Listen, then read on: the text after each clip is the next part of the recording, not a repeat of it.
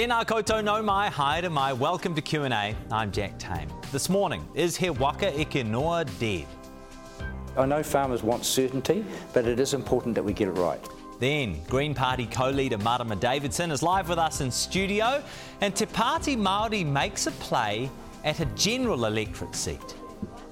Trade Minister Damien O'Connor has just landed in Brussels alongside the Prime Minister as the pair prepare to sign New Zealand's free trade deal with the EU. The agreement was finalised last year under Jacinda Ardern, but while it was celebrated by some in the horticulture sector, critics say it achieved poor results for dairy and meat exporters. How then is it helping us to meaningly diversify our exports into markets outside of China? I sat down with Damien O'Connor a few hours before he flew to Europe. This is right up alongside the UK once far bigger market, 450 million people, um, discerning customers, uh, similar values. They're seeking a very high standard of trade agreement um, underpinned by uh, commitments around biodiversity, around labour standards, um, uh, around uh, subsidy reduction around fossil fuels and fisheries. So, so a huge alignment. There are some significant gains for the wine industry, for manuka honey, kiwi fruit, and seafood. But unlike other FTAs, this deal achieves pretty poor outcomes for our biggest primary exports, dairy and meat. Why would we sign this? Uh, look, the EU is a really tough market. Um, there's been a lot of subsidies, a lot of protectionism. Um, and when it comes to beef and agricultural products, dairy, uh, very hard market to get access to. We've effectively been shut out uh, with butter, um, dairy products, um, beef, we're, you know, less than 1,000 tonnes going into there. Um, we've got 30,000 tonnes in butter, 30,000 tonnes cheese uh, after this FTA comes into force. Significant increase. We'll, we'll be providing, if, if people take up up the options, uh, are 60% of the butter that's provided into the EU. Now that's, that shows it's significant for the EU, that is, they don't allow much in, mm. but for you know us, it's still a relatively small volume. Of course, we would have liked more, um, but this is you know this is the first step. And as we've seen with China, um, you know we upgrade and we move forward. Let's take a look at beef, for example. So a, a deal after seven years will allow for 10,000 tonnes of beef export. That sounds like a lot, but it's only about two percent of our total beef exports. Compare that to the FTA negotiated for Brazil, Argentina, and Uruguay, which is about 99,000 tonnes, 10 times larger than the New Zealand access. Why is our deal so much worse? We're relatively relative to the world trade and those products. We got a pretty, de- you know, reasonable outcome. That is proportional uh, to what Brazil exports and to other countries. Australia's working through the same challenging process. Um, you know, so relative to our position in international beef markets, it was a fair deal. Not what we wanted, of course, but in the end, uh, trade deals are a compromise. Is Australia hanging tough? Uh, you know, they're going through the process at the moment. I, it's best not. I don't comment on that. Um, you know, they've they're facing some challenging times. But I suppose there's a diversion here, isn't there? In that uh, Australia has chosen to hold on to negotiate harder. Similarly to New Zealand, their, their negotiations have gone on for a long time now, but they want bigger concessions for some of their primary exports. Whereas New Zealand just signed the deal with beef and dairy, perhaps not getting the kind of outcomes they were hoping for. Yeah, I, look, that's the reality. We don't get everything we want. Um, we sometimes we get what we need, and actually, you know, we went right to the wire, pushing them uh, as far as we could. We're a market of five million people.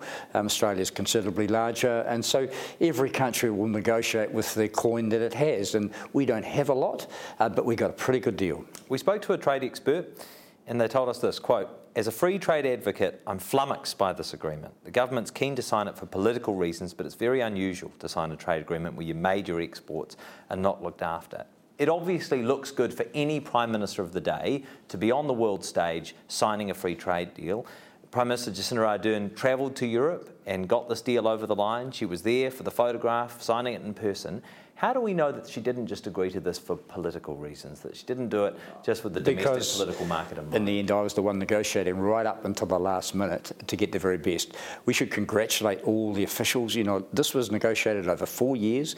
Many people five, six years ago thought this was not possible. They did it, a lot of it, um, you know, through online means. So uh, they did very well. We, we're diversifying as an economy economy. And um, so protecting our patent terms around pharmac, and, and you know, that was a hard challenge. So we're not going to see increase in, in, the price of pharmaceuticals. That was something that the EU sought right from the start. Um, and, and so we, we, we did well here to ensure that there are opportunities for the new and emerging parts of our, our economy while increasing the opportunities for our traditional parts. But when it comes to diversifying, eh, shouldn't we be looking at those, those major exports, things like dairy and, and meat? Aren't those the things that we need to diversify into different markets to reduce our reliance on China? And, and diversify our economy um, into other areas of, of the things that we're exporting. Services, um, you know, we've got some amazing companies here that are providing services, um, engineering firms, education firms. They've now got uh, open access into the EU effectively. We've reduced the cost of them operating, uh, government procurement. Uh, anyone ha- has a good service um, or product that may not be the traditional ones now have access to 450 million people, a very high value market. So that helps us diversify as an economy as well as our trade options. New Zealand and the EU talk a lot about shared values, and that was a big part of these negotiations. Indeed, climate commitments made up a significant and unique element of, of, this agreement. When it comes to those values, are New Zealand's values more closely aligned with the EU or with China? Uh, look, I think they're closely aligned with the EU from a traditional sense. I think what we see in China is, is emerging values that align more than what we think. Um, and in terms of climate change, every country in the world is now focusing on that. They start from a different position, um, but the EU, you know, is almost panicking about it. They want to know that we are doing everything we can to reduce the impacts of climate change and of global warming. And so, aligning with a country like New Zealand that has similar ambitions is something that they were keen to lock into a free trade agreement. But is that why perhaps those major exports, those major primary exports, didn't get a better deal? Because they look at New Zealand dairy production, they look at New Zealand beef production and say, well, actually, you're not pulling your weight. It was simply the political reality within the EU that food security, particularly in, in the uh, situation with the Ukraine war, food security is a big issue. Their local farmers are the ones that produce the food that most of their people think feed them. Now, we come in and we supplement, we complement uh, that, um, and, but they want to know that their farmers and the returns they get uh, getting are not being undermined by cheap imports imports. And, and we don't provide them with cheap imports, but there's a perception that New Zealand is very efficient and that we can come in and provide the market um, and undermine the viability and, uh, of their farmers. So that was a sensitive political issue with pretty much every one of the EU member states. As part of the deal, New Zealand feta cheese producers can't use the term feta in any market, including the domestic market, in 10 years' time. There is increased access for European cheese producers when it comes to the New Zealand market. So, what role should the government take in introducing perhaps industry wide naming conventions for New Zealand produced feta cheese that can no longer be called feta? Well, we've got geographical indicators in the wine industry, um, Marlborough Sauvignon Blanc and Otago Pinot Noir, and so they respect those and they've incorporated those into the agreement. Uh, their geographical indicators go a long way back. Strong traditions, we battled hard because we are using some of those terms, um, but when it comes to something like feta, I think we're just going to have to get on and, and develop our own terms for what are unique products, and I think with a bit of marketing, um, you know, there'll be some challenges, but we'll be able to do that too. Is that government's responsibility though? Well, we'll work with the industry, and, and you know, we've got uh, money available through MPI for innovative projects across um, you know all our primary sectors. And so sitting down and doing some marketing, doing some product development, that's what we do.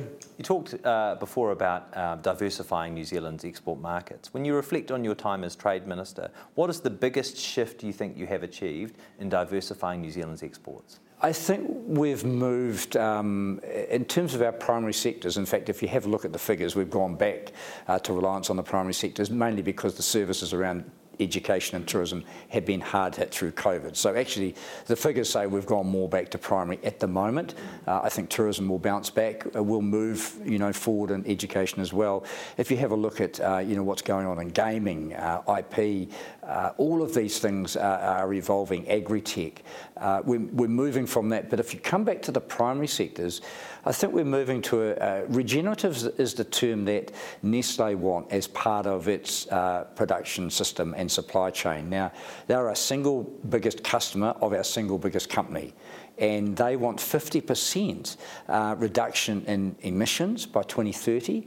They want 100% of their supply chain from regenerative sources by 2030. Now, if we want to be part of that, we have to take that on board. I think agriculture, horticulture, has moved to a more sustainable place. You know, there's been a bit of um, you know tension there. Change is not easy, uh, but I think we're in a better position to take on board those new and emerging market demands. But what about diversifying into different markets? What do you What do you think uh, throughout your time as, as trade minister? What is the biggest diversification achievement?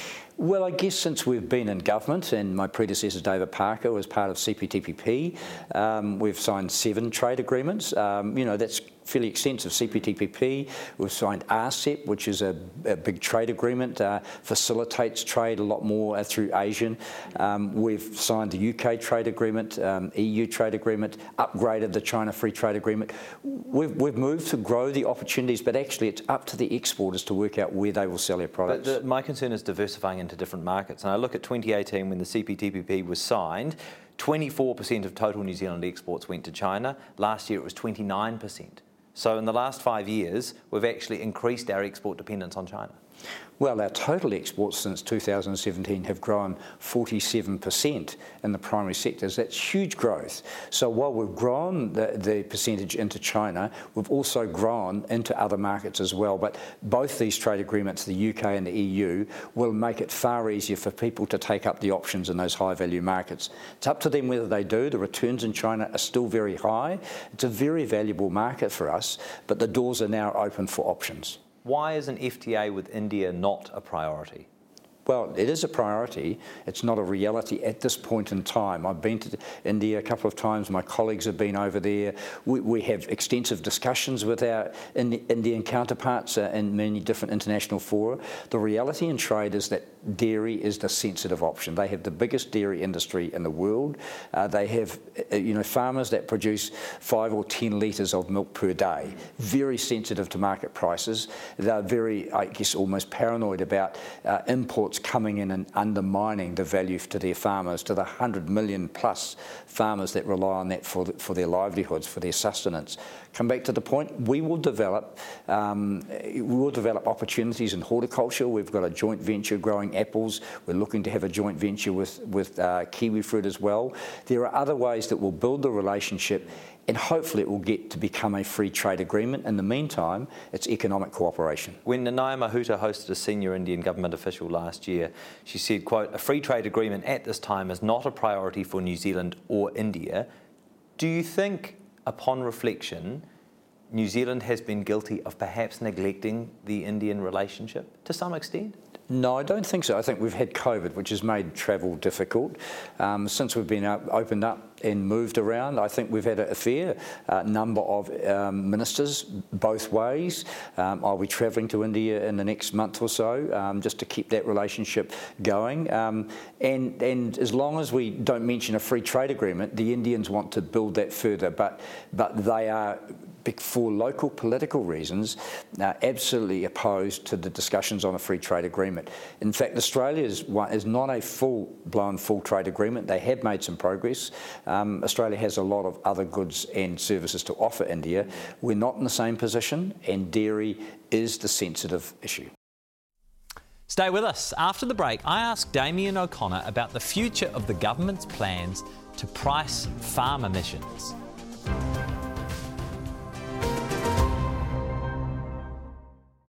Kia ora we welcome back. Government officials met with primary industry representatives this week as they nursed the negotiations over He Waka Eke Noa. National says the industry government plan to price farm emissions is dead and it'll delay on farm emissions pricing until 2030. In his role as Agriculture Minister, I asked Damien O'Connor if farming has become more difficult under his government. No, I think it's become more challenging because the international marketplace and climate change has affected us. We've seen more events, uh, climatic events that actually make life on the farm very, very difficult. We've had things like the Ukraine war that has pushed up prices for fertiliser and for fuel, which has added to on-farm inflation. So it's been challenging. On top of that, we have said clearly we've got to clean up our waterways over a generation. We've got to start now, not kick that can down the road. And we've got commitments to reduce our emissions, 48% of which come from agriculture. It's been uh, a challenge since 1997 when we committed to that, to reduction as a country. We've been working with the industry, with the sector leaders to say, how should we best do that? And, and we're making progress. When you consider the additional regulatory burdens that have been imposed under your government, can you see that those burdens have made farming more difficult for New Zealanders? I had a discussion this morning with the farm advisor, and he said the same thing. And I said, Well, name what they are. He said, Look, biosecurity. Yes, we've had Bovis. Yes, we've asked them to increase their, uh, their compliance to NAIT and their better on farm biosecurity systems. Yes, they might see that as an impost. We think it's an absolute necessity. Uh, we've worked through, as I say, on water, um, animal welfare. We saw some terrible images of practice of winter grazing. We said, We can't have this. This will undermine our reputation internationally, so tidy it up move on, make changes. That has been a bit of pressure, and some have, have, railed against it. Most farmers see these things as necessary, and I think we're making really good progress. You were back at the table for He Waka Eke Noa this week. Is it dead? No, it's not. And as the Prime Minister said, uh, it's ongoing discussion. You know, we've, we've kind of parked it up because we needed to know that the industry was committed to it. Um, there are still some challenging issues we're going to work through with industry leaders on. Um, sequestration, um, and there's been some. Minister Shaw has been working through um, options to increase sequestration um, offsets on farms. So it's not just about planted uh, Pinus radiata trees; it's the native trees on farm. It might be soil, we hope, um, and it might be uh, wetlands. So we're looking to increase the options for farmers. On top of that, um, there's developing R&D around bolus, around uh, EcoPond that's reducing the methane that goes from effluent ponds. There's some exciting options for farmers. They're not all there yet. Um, and then the issue of pricing is to, if we are going to take a price or, or some money from farmers to reinvest back into R&D and assisting to get the technology on farm, we don't know how much that should be. So that's the discussion we're having with farmers. So who should be responsible for setting that? Well, that will be that will be a joint operation between farming leaders, uh, between the Climate Change Commission, because they, they have targets that they have to meet, or we have to meet as a country, uh, and government. So we've said we'll do it cooperatively. Um, and of course, we, it, we, we said at the end of last year, it will be the minimum. We're not, this is not a tax gathering exercise. This is about getting enough money to invest back into the technology that we need. That seems to be the, the, the, major sticking point. The sequestration is one issue, but actually it's the pricing mechanism that is the perhaps greater hurdle at this stage. Is that fair? Absolutely, because farmers are fearful of, at a time of, you know, uh, on-farm inflation, um, you know, they are under a bit of pressure. Some of the prices are coming back for dairy and beef. They don't want an additional cost burden, an unnecessary one.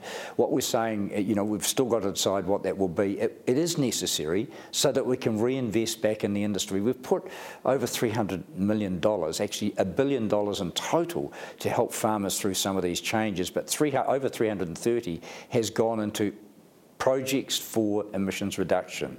Now, to keep that moving, we need to take some of that money from the industry, not just from pensioners' tax. You said that it's been parked up or you've parked it up for some time? no, it being? was, and we've we've re-engaged. We've had a couple of really good conversations at the field days. We met again last week, and, and the Prime Minister, when we come back, will continue that discussion to kind of finalise things. I know farmers want certainty, but it is important that we get it right you have a, a, an ETS backstop set for 2025 at the moment.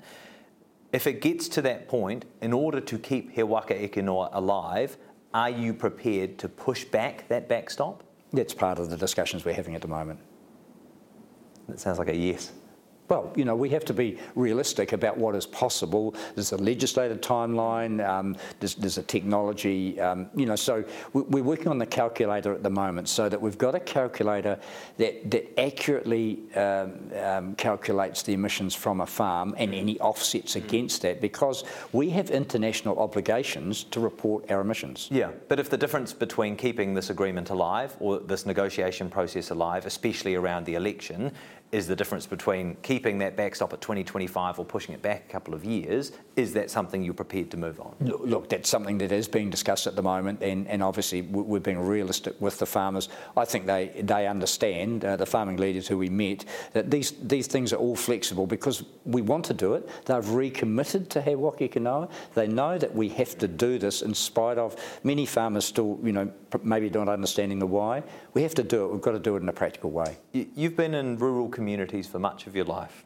How does the mental health crisis in farming communities now compare to other periods? I was share milking in the 80s when the Labor government took off subsidies, and um, you know we thought that, and actually that was pretty blunt not, not the level of consultation and consideration that we're seeing now. Uh, that did hit some people very, very hard, but the change was necessary. No one would go back and say that we want a subsidised agricultural system. Um, so Labor actually through history has made the hard calls for agriculture. It hasn't been easy, but looking back, as I say, they've been necessary and they take us a step forward uh, into a new world where you know the demands of, of our major customers, be they Nestle, be they McDonald's, or, or Waitrose, they are looking for emissions reduction. They're looking for ethical systems of, of animal protein production. So, so back to that question though, how does the mental health crisis in rural communities today compare, do you think, to other periods? I, I think the pressures, you know, it's pretty pretty intense at the moment, not, not as bad as the 80s. Um, and there have been, you know, times in different areas of New Zealand because of climatic events, you know, where people have come under incredible pressure. I think it is important that farmers realise we will collectively get through this. We have exciting opportunities around the world to sell our high value products, but we do need to meet some of the expectations of our customers customers, and it will be a, it will be more compliance, it will be more proof points, it will be validation, verification, all of this stuff.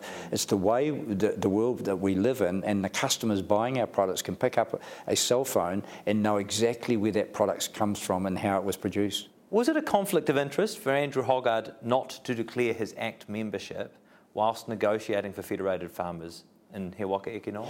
Look, I'll, I'll, leave that up to farmers, really. I mean, Andrew and Feds were reluctant participants. Um, some of the other industry leaders were a bit more um, realistic and, and forward-leaning uh, in that area, and maybe that was Andrew's maybe um, suspicion uh, or, or, doubt about whether this was necessary. Look, we saw a lot of um, you know statements come out of Federated Farmers, and I was a bit disappointed. I've got a long family history of that organisation. It's a proud organisation.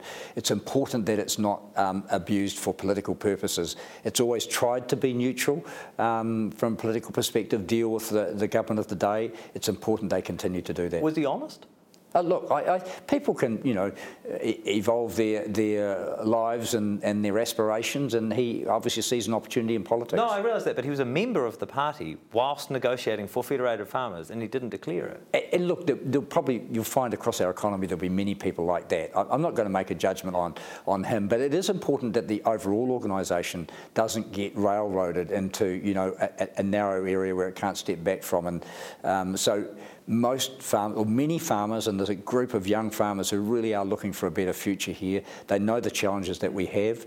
Um, some of them don't own the land, and there's a group of farmers who are at the end of their, their farming careers don't want to change, not quite sure how to, to move their farm on. They're the ones who are a little more grumpy. Do you support lifting the effective ban on GE and GM? I think we have to be really cautious here. I've asked um, people selling our products around the world on a number of occasions, does being non GMO give us an advantage? Most of them say yes in the market at the moment. I think with genetic technology moving on, it's not the traditional GMOs, um, it's genetic engineering. We know that CRISPR and other things. There are new opportunities emerging. But, you know, as I said to a scientist the other day, um, he and they are not the ones selling our products offshore. We've got to be mindful that we need a point of difference and we need to get additional value, not just sell the same food that others are. So, what's your position? My, my position is we need a, a, sensible, mature discussion on it.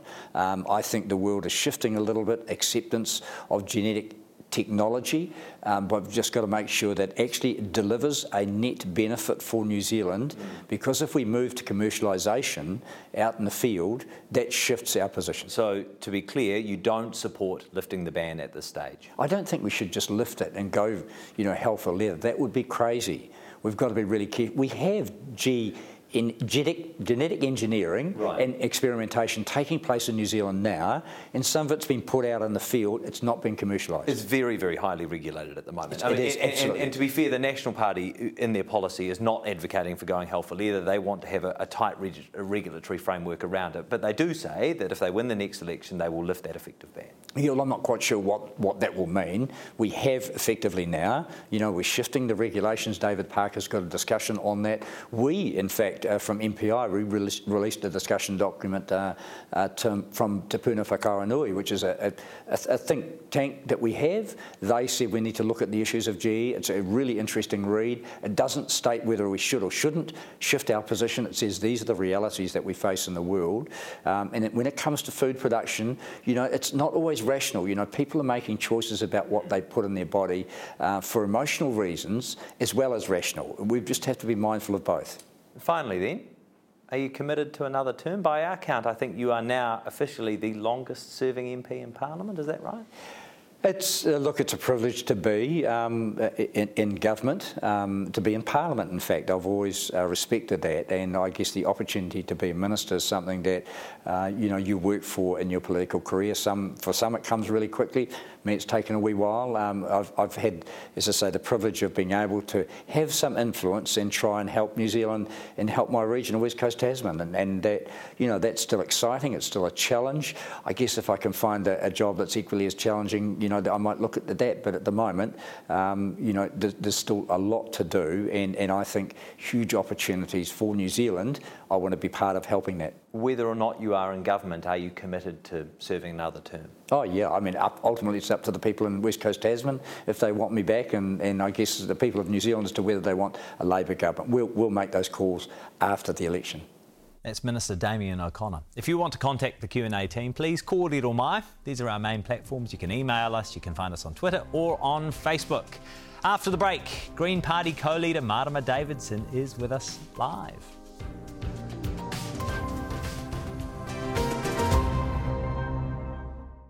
Kia ora e te, we welcome back. The Green Party is promising to reform bail and sentencing laws to allow for more non custodial sentences. As part of its party manifesto being released this weekend for the Green Party conference, it also wants to minimise the use of remand in youth detention facilities. Green Party co leader Marama Davidson is with us now live. Kia ora, good morning. Kia ora, morena, Jack. Does this mean fewer people behind bars? Well, I want to uh, acknowledge that I'm releasing the manifesto today, and what people can expect to see in that is our Green Party visions and solutions that we've long, long had and understood. Uh, and what is actually achievable in the next term of government, including those justice reforms. So, does that mean fewer people behind bars? We know that there has to be enforcement, but alongside restoration and prevention of criminal offending in the very first place. Mm. And prisons on their own actually increase reoffending. Mm. Does it mean fewer people behind bars? Well, we do want to have fewer people behind bars because Is that what your will policy mean would allow for? that will mean that we have instead given more support to the experts working in the community. Um, people Mm. who work with youth offending, people who work with whānau, that's where we also need to add more support to Yeah, as well. but, but to be 100% clear, by your by your policy, the end result would mean fewer people behind bars in the next term of government. that's what we hope for, absolutely. Mm. Would that make New Zealanders safer? Uh, preventing criminal offending is what will make New Zealanders safer. Mm. Alongside enforcement, there was a gang harm report released just last week from chief science advisors who were very, very clear. Mm. We cannot solely arrest our way out of the problem. We also have to focus on well-being, housing, and income, and those are the two solutions that the Green Party has launched just over the past few weeks. But you have been really explicit in this party manifesto in saying that you want to reform those bail and sentencing laws and you want to use remand less for young offenders. So I want to understand what that will mean for New Zealanders' safety. Clearly, there is a massive concern about the levels of crime, the brazen nature of crime at the moment. Um, explain to me how having fewer people behind bars within just the next couple of years is going to make Kiwis safer. So I acknowledge that there is fear from the offending that happens any time, not just mm. now, and there has to be accountability for that offending at all times. Mm. But politicians need to get serious and honest with the people and the public that there are no quick fixes, Jack. Mm. The research everywhere affirms this that we also need the prevention to happen, and that is what the Green Party solutions are all about, including houses for everyone Yeah. and enough to live with dignity. I will get to those in just a couple of minutes, but this is such a critical issue for so many voters at the moment. You want to you want to make this reality in the next term. I mean, some of those longer term social solutions when it comes to reducing or you know trying to minimise the the factors that lead to Yep. crime in the first place. Yeah. Those are multi generational issues. But you want to do this next term. You want to have fewer people behind bars next term. So so take a look at the current prison population. It's dropped by more than 20% since 2018. During the same time, reports of violent crime have significantly increased. How are those two things linked, do you think? the reports of uh, violent crime and family violence, sexual violence. Remember, reporting is not the Hmm. the whole picture of what is happening. That's only what is reported. Do, do you think crime has gone up since 2018? It's hard to know um, exactly what the figures are, and the gang harm report also makes it clear that the numbers on their own don't offer the best value So, to so, the public. so what's your sense? Do, do you think violent crime rates have increased or decreased I- since 2018? I acknowledge that no level of violent crime is acceptable, Jack. Absolutely no So have level it- have it- is has it acceptable. increased or decreased so there 2018? have been increased stresses, and the information that Right. I've got, the information that I've got, which is still not the full picture, um, understands that the stresses that we've gone Mm. through with pandemics and lockdowns, cost of living, weather impacts. Um, I know about family violence, sexual violence, Jack, Mm. and yes, there are. We're not doing in, any better. So Okay, so, so, so, so just let me ask about that point though. So, so if we're not doing any better and that reports of violent crime have increased, the prison population has decreased 20% over that same period, and you want to decrease it further.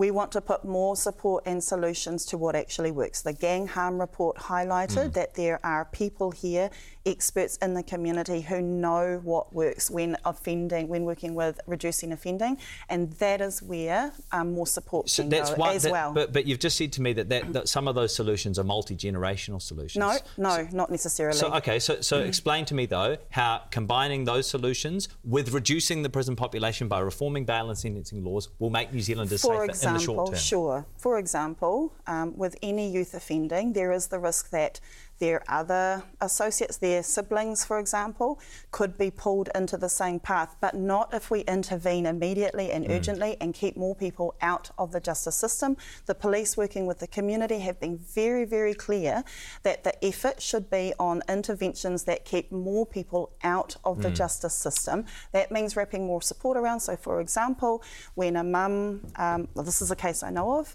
is struggling to uh, send her tamariki to school because she doesn't have everything that she needs, the police have advocated for working with community to wrap that support around. Staying connected with mm-hmm. schools is one of the ways that we reduce offending, and so that is what the Green Party have long stood and championed for. Mm. As you mentioned, you're the Minister for the Prevention of Family and Sexual Violence.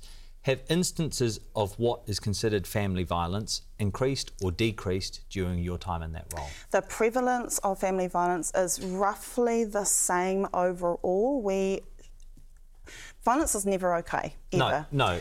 But okay, I'll, I'll come back to that. So, can- so, uh, so it, it hasn't changed during during your time. it hasn't in that changed role. except violence is never okay over stress and crisis events like weather impacts, um, pandemics. Unfortunately, here and around the world, um, we that makes things harder and Those that can increase factors, violence. right. However, we have a 25-year strategy to eliminate violence, which is the um, what I'm proud to be leading. When will it start working? We can see some things working right now. So, the Family Violence Death Review report highlighted three organisations who are groundbreaking, and they are community, whānau centred approaches, and those are already shown to work. It's a 25 year strategy for a reason, Jack. Um, the drivers of harm are so deeply rooted over generations Yeah. that it will take time, but we can either allow for another 180 years of violence or we can take a generation to eliminate So, it. so how should we measure the effects? What are the metrics by which we Well- measure the impact? we need to measure the impact first and foremost to the families and people most impacted on violence. So by what does that violence. mean, though, that means when you have gone to visit um, work and income for support? Have you been treated with dignity? Uh, when you have reported violence to police and agencies, do you feel that you have been believed and validated and supported to the right help? Those are the sorts of measurements that, Jack, we have never what really about had. just measuring the instances of family violence? And again, most of it is not reported. So we have to also improve the way that people feel to even put their hand up in the first place before we will get the full picture of what is happening. You're also the Associate Minister of Housing responsible for homelessness reduction. At any one time, there are about 9,000 New Zealanders in emergency accommodation, about 100,000 people who could be considered homeless. Are those numbers better or worse than when you were appointed Minister? Not one person living in emergency accommodation or homelessness is acceptable or necessary. Are they better or worse than when and you were appointed minister? They are getting worse. And so, as a minister, um, my portfolio kicks in once people have already become homeless and we wrap support around them. Mm. But it's also why, Jack, we need to cap rent increases and build far more, thousands more affordable housing. That is what the green solution is. So violence has increased uh, you say that the uh, reported instances of family violence haven't improved. Uh, the number of people who are considered homeless have got worse. Explain to us why you are an effective minister. Because we've started, and again, no instance of violence or homelessness is acceptable. We have finally started to put in the roots, the long term shifts that are needed, like, for example, a well-being approach, not just a punitive approach on its own. Those are massive changes. Um, the Green Party solutions also are what is needed. So we've managed to do some things. So, for example, the first ever rangatahi kaupapa Māori transitional housing here in South Auckland. I was really proud to be helping government to do things differently, but more is needed outside of my homelessness portfolio, which is why we are offering solutions for everyone to have a home and the income that they need. But if we look at those most basic mm-hmm. measures, violence going up, homelessness going up, you fail. These are decades in the making, Jack. These, what is happening right now, are decades in the making. They are a result of successive governments mm. selling off public and affordable housing. No, I have not failed. I've managed to get down into the ground. This starts. This is long work. There are no quick solutions, Jack, and we have to be courageous politicians and be honest to the public about that. I am proud of what we have started to do, and I want to keep but going. There are some short-term elements to this as well. I want to talk about those. So, in last year's budget, the government elevate, uh, allocated $75 million over four years mm-hmm. to fight homelessness, mm-hmm. including $12.6 million set aside for this year. How much of that 12.6 million has been spent so far? I don't have those figures in front of me. All of the youth transitional housing. Less, less, than a million dollars. All of the youth transitional housing is contracted and ready to go because that was a program already up and running. All the other three initiatives, yeah. Jack, they are new ways of working. So they're happening. The work hasn't stopped. The but, budget, but I mean, this is this is an urgent crisis. The, I think we, the, we all work, agree on that. They're right? urgently working and, and you've been given 12.6 million dollars to spend for this year, and less than a million's been spent. Jack, let's not equate what has been spent with what is being done. So all three but homelessness of those, is going up all, at the same time. All three of those initiatives are happening right now, and they are not the initiatives mm. that will prevent further homelessness, Jack. They are responding to homelessness. So let's not equate the dollars that are spent, especially mm. when the complicated invoicing system is ugh.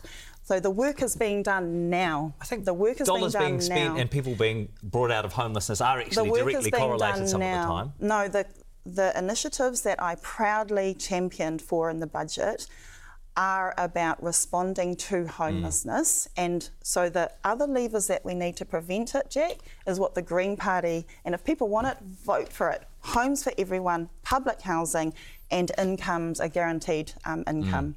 Mm. Heading into the election campaign, I was reflecting on some of the most prominent events for Green Party uh, MPs this year, and I reflected on the Posie Parker visit. So, first of all, how, how did that um, experience affect you, and how has your recovery been? Because, of course, you were you were struck by a motorcycle after that I event. How, how was that?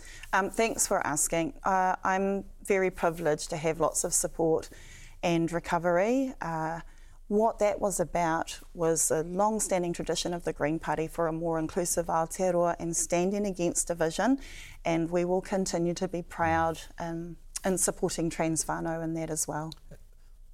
Reflecting on that event, what people or group do you think ultimately benefited from the way that unfolded? When we look about at what happened in the rallies with Wellington and Auckland, um, I think about who showed up to mm. support Trans whānau.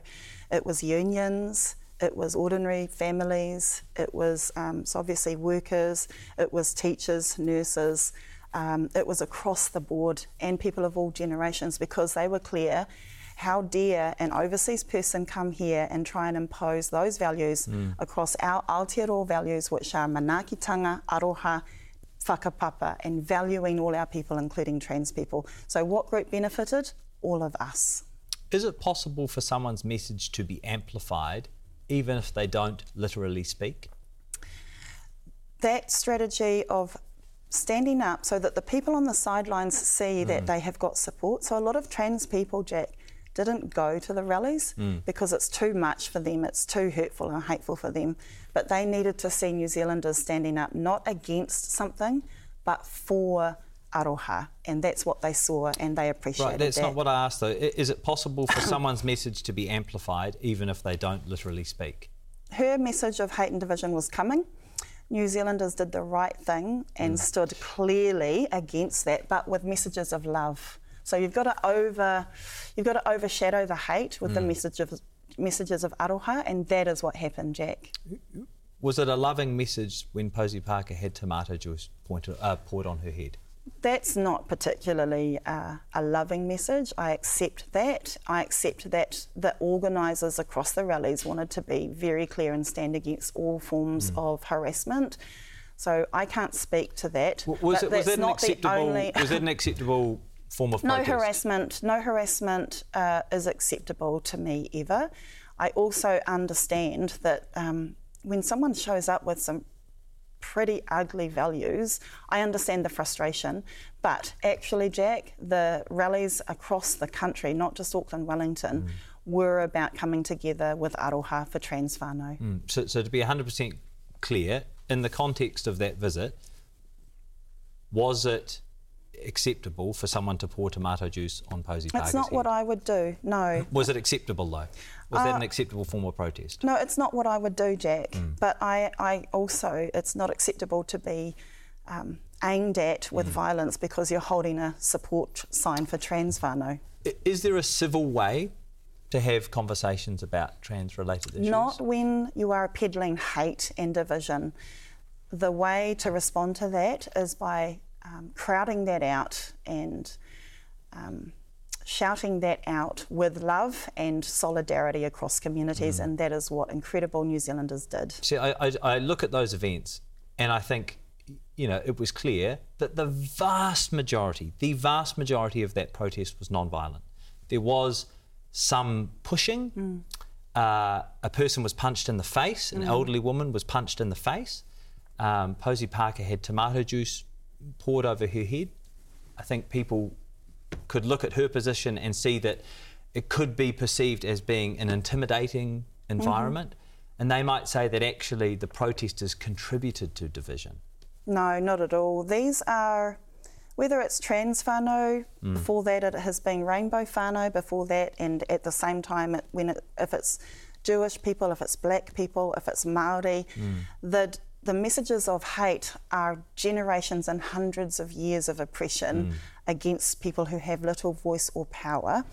There was violence and intimidation across all parties that day, Jack, not just one side. So let's be clear about that. But the overpowering message was all about bringing communities together, not dividing them. Do you use the term turf? No, I don't. Have you ever? I have in the past, I believe, yes. Do you think that contributes to division? I don't necessarily, it doesn't need to because it is simply a term used for um, people who don't believe that trans mm. women are women. It's an exclusive yeah. approach that they've got. But I Without getting into what word do you use and not use, Jack, I, I, like I'm well, serious well, I mean, you, start, you started this point by saying that the Green Party stands against division, and I think a lot of people would say the use of that term absolutely contributes to division. And rather than getting distracted by what words to use or not, but you were the, the, one who said that. The, and the, Green Party don't use that word. No, I know the Green Party, but you, here, you, have, right? Well, in the past. Okay. So the point here, the point here mm. is trans people are whānau Trans people have been a part of Te Ao Māori forever, and we support them. Where's the Elizabeth Kerekere report? We never. Ah, you mean from the process? She stopped the process, and Right. so we've drawn a line under that. Not going to release anything? The work to ensure that we have a safe workplace for staff and Mm. MPs that continues, but the process was brought to a halt by Elizabeth. Were you aware of any complaints about Elizabeth Kerekere's behaviour from other MPs before the crybaby incident? Yes, there were, there were not complaints. No, not complaints. Did you say yes? There weren't complaints, but you were Well, aware not- of some, not- some there was no official complaint, but, But, but there what were. What were you aware of? well, there was a pattern, and we've already said that, Jack. What there was was, a pattern, pattern? of behaviour that, um, in the investigation, um, that was revealed. What was the pattern of behaviour? And we're not going to go into the details, yet Why not? because the investigation was pulled to a halt. And we have drawn a line under that and really focused on the election now. But hang on, there was a pattern of behaviour. Were you aware of that before the crybaby incident? There were there were some indications made um, from across from across the board. About what? But it was very difficult for people felt like they couldn't bring forward uh, an official But you, but you were aware of those things. What did you do about those before the crybaby and incident? those details, Jack, they they are not for public discussion. But you've just talked about making a, a safe workplace. Mm-hmm. and so- that's what we're doing. But but but you were aware of complaints about Elizabeth Kerekere before the crybaby incident, and you didn't do anything as party leader. There were it was very difficult for people to feel like they could bring forward an official complaint. Yes, um, and But so what, what was your responsibility as party co-leader? uh, and so that's why we had the process, and that was brought to a halt by Elizabeth. Okay. Um, we've got what three months into the election campaign. Um, what do you think the Greens have learnt about how best to use power from their time in government with Labour? We've done really well, James and I as ministers, in getting things across the line. The strongest climate action in five years and in 30, a, um, the first ever um, plan to eliminate violence. Good, good. And we have good working relationships. We also know that many are frustrated, as we are, with the pace of change. Hmm. And that's where um, we've also been able to maintain our independence as a political party, hmm. and our consistent polling across the board shows that we've been doing well in that respect. But we also need to offer up the stronger solutions, which hmm. we've already put two out the door, and we're really pleased with them. Okay. Good luck for today. Thanks Thank for your you. time. Thanks, Marama. Davidson, Green Party co-leader. Coming up, could Te Pāti Māori win a general electorate seat? The party's new Rotorua candidate is here live.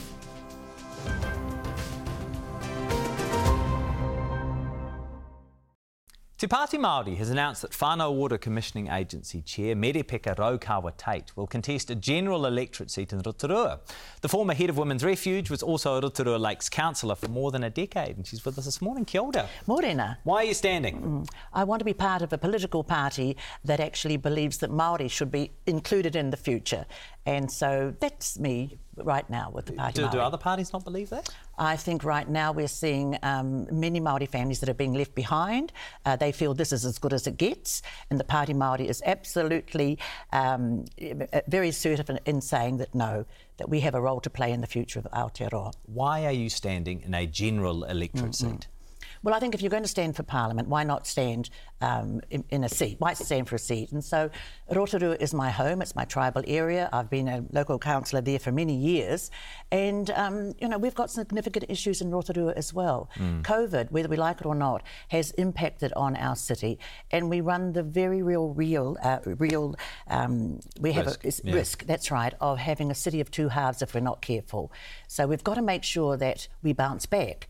But we are inclusive of everyone, absolutely. No, I can't imagine that Rawiri was enthusiastic about giving up his candidacy for Waiariki, but why stand in a general seat as opposed to one of the other Māori seats? Well, they've got their um, candidates there, and I want to represent Rotorua. I know Rotorua. Um, the issues about in Rotorua, you do need someone to stand up and and to actually tell it as it is. And we fluff around. I mean, you know, we, we've we've done it hard with COVID, with those three MIQs, with the motels down our main street. That has impacted our city, and it's hurt our city. And we're not talking about that well enough. We've got people who are living in motels who actually uh, are good families, but they're are now being demonised because you know you're taking up space in the main street and everything else like that. Mm. So we've got to help our families, and more importantly, we've got to send a message out right throughout Aotearoa that we cannot become a country of two halves. Everybody must contribute to the future well-being of our nation, and mm. so nobody should be parked up on the sideline. Let's make sure that we do start to eradicate poverty, not reduce poverty, eradicate it. Because who's going to put up their hand and say, "Well, I'm going to be mm. one of the poor"? Mm. You, you, say that you want to be part of um, Te Pāti Māori mm. because you want a party that sees Māori as being key to Aotearoa's future. Why should non-Māori vote for you in a general election seat? Well, they certainly did in Rotorua for the last over the last mm. decade, and they did. And, and non non Maori see me as being quite fearless, Jack. You know, mm. I mean, you get to a certain, you get experience over a number of years. You you watch the poli- uh, the political. But I suppose, to, to, to, sorry to interrupt, but, but uh, Te Pāti Māori is explicitly um, releasing policies that, that, that directly focus on Maori issues, mm-hmm. right? And, which is not to say that, that they don't have policies like GST, for example, the removal of GST mm-hmm. on Kai, that would affect mm-hmm. all people. But really, the party is explicitly focused on Maori.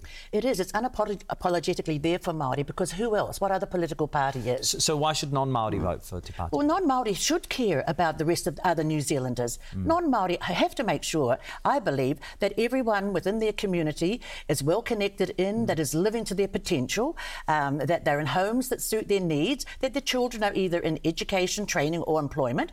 Everybody in the community. I'm not saying we are our brothers' keepers, but am, I am saying that we shouldn't be looking over our shoulder and thinking, oh, mm. well, they, they're, they're the other side of the tracks. We're mm. all in this together. Where will you be on the list? I don't know. I haven't asked. Is it your expectation that you'll be higher or lower than Meka Whaitiri? Oh, I haven't even given that a consideration. Come on. No, honestly, I haven't. Actually, Jack, I haven't asked if I'm on the list. I haven't asked if you I will am. be on the list somewhere. I can. I feel confident of that. Well, I'd like to think that I am, but right now, my job is to try and secure a Rotorua in the general electorate. Mm. and I think people there know me. They know me well enough. I know I'm up against it. I'm up against two parties, obviously, the National Party and mm. the Labour Party. They're big. They've got their their um, you know they've got their uh, people on the ground there. Um, but that has never present, uh, prevented me. A challenge has never prevented me from doing the best that I can. How will this role impact, or how, how will standing impact your role with Whānau Ora? Well, certainly at this time, um, I've got, got to um, concentrate on winning the seat, mm. um, and I may be told to step down. I mean, we're talking about three months, mm. so that's probably just one board meeting at this point in time. Um, but we don't. Will you stand down from that board meeting? Will you recuse yourself? But probably not. Whānau Ora, we don't have the luxury of being able to say, park yourself up for three months. The work goes on. Mm. I've got a job to do, and I, I will have to continue to do what that. What is the potential for a conflict of interest there? Well, I think there's no conflict of interest while you're getting on, but getting around, trying to do the, uh, mm. trying to get elected. Once, if I should be elected, then that's a whole but new I suppose, I mean, Whānau Ora makes, um, you know, makes makes funding decisions uh, yeah. uh, and, and, decides between different service mm providers. mm So, isn't there some concern that if you are working with Whānau Ora in the three months leading up to the election and you're directly affiliated with Te Pāti Māori, there could be a conflict? Well, not there? really, Jack, because that's a work program that has been set in place in the last, you know, couple of years, etc. And so the providers themselves are working to to deliver the services. Um, so I don't see a conflict. Mm. But if if the shareholder thinks there will be, then I will be asked to step aside. Uh, yeah, keen political um, train spotters will remember that you stood for the Christian Heritage Party in mm. 2002, which was, of course, Graham Capill was the leader then. Um, you walked out on the party mm. after that experience. How did that impact your appetite for national level politics? Well, I, I, I did join the Christian Heritage Party because um, I do believe in family values, of course. But actually, how naive of me, Jack, because every party, most politicians believe in family values, mm. I believe anyway. So it's naive, naive of me to think that um, that party would have the monopoly on fa- family values. It didn't. But the other thing I noticed is that they were actually extremely judgmental. Mm. They were judgmental of, of families who they believed um, never lived as a family mm. unit should live. And I don't like that. They use words such as abomination. I don't mm. like anything like that. Um, these are human beings. We've all, we all belong to the family of, of, of you know, human beings. And um, so I don't want to, I don't want to differentiate. I think yeah. we've all got a con- con- contribution to make. Finally, then, Merepeka, if you do find yourself as an MP mm. in, say, four months' time, what do you think will be the best way for Te Pāti Māori and other smaller parties to exercise power? Um, inside or outside cabinet? inside or outside cabinet, I think we should make sure that we're always holding those who have who are in, in, in, leadership positions to clearly understand that not everyone gets off, you know, gets has a, has a head start. And so we must make sure that we're also looking for the people who are struggling and surviving and, um, or just trying to survive. We've got to make sure that we're not just looking at the uptown folks. Mm. Everybody is important. And I feel that we are forgetting so many New Zealanders and thinking, well, we'll park them up on the sideline. If we do that, Jack, then we are consigning mm. another generation of children to the sideline, and that we must not have. We're too good for that as a country. Good luck for the campaign, Merepeka. Thank Merepeka you. Raukawa Tait, the Rotorua candidate for Te Pāti Māori. If you want to switch between the Māori and general roles, just a quick PSA, you have until this Thursday, so the 13th of July, to do so. Stay with us. We're back after the break.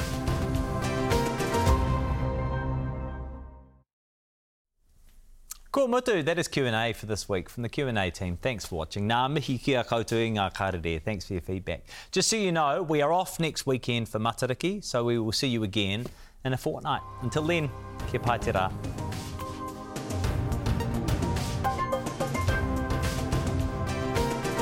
Q&A is public interest journalism funded through New Zealand On Air.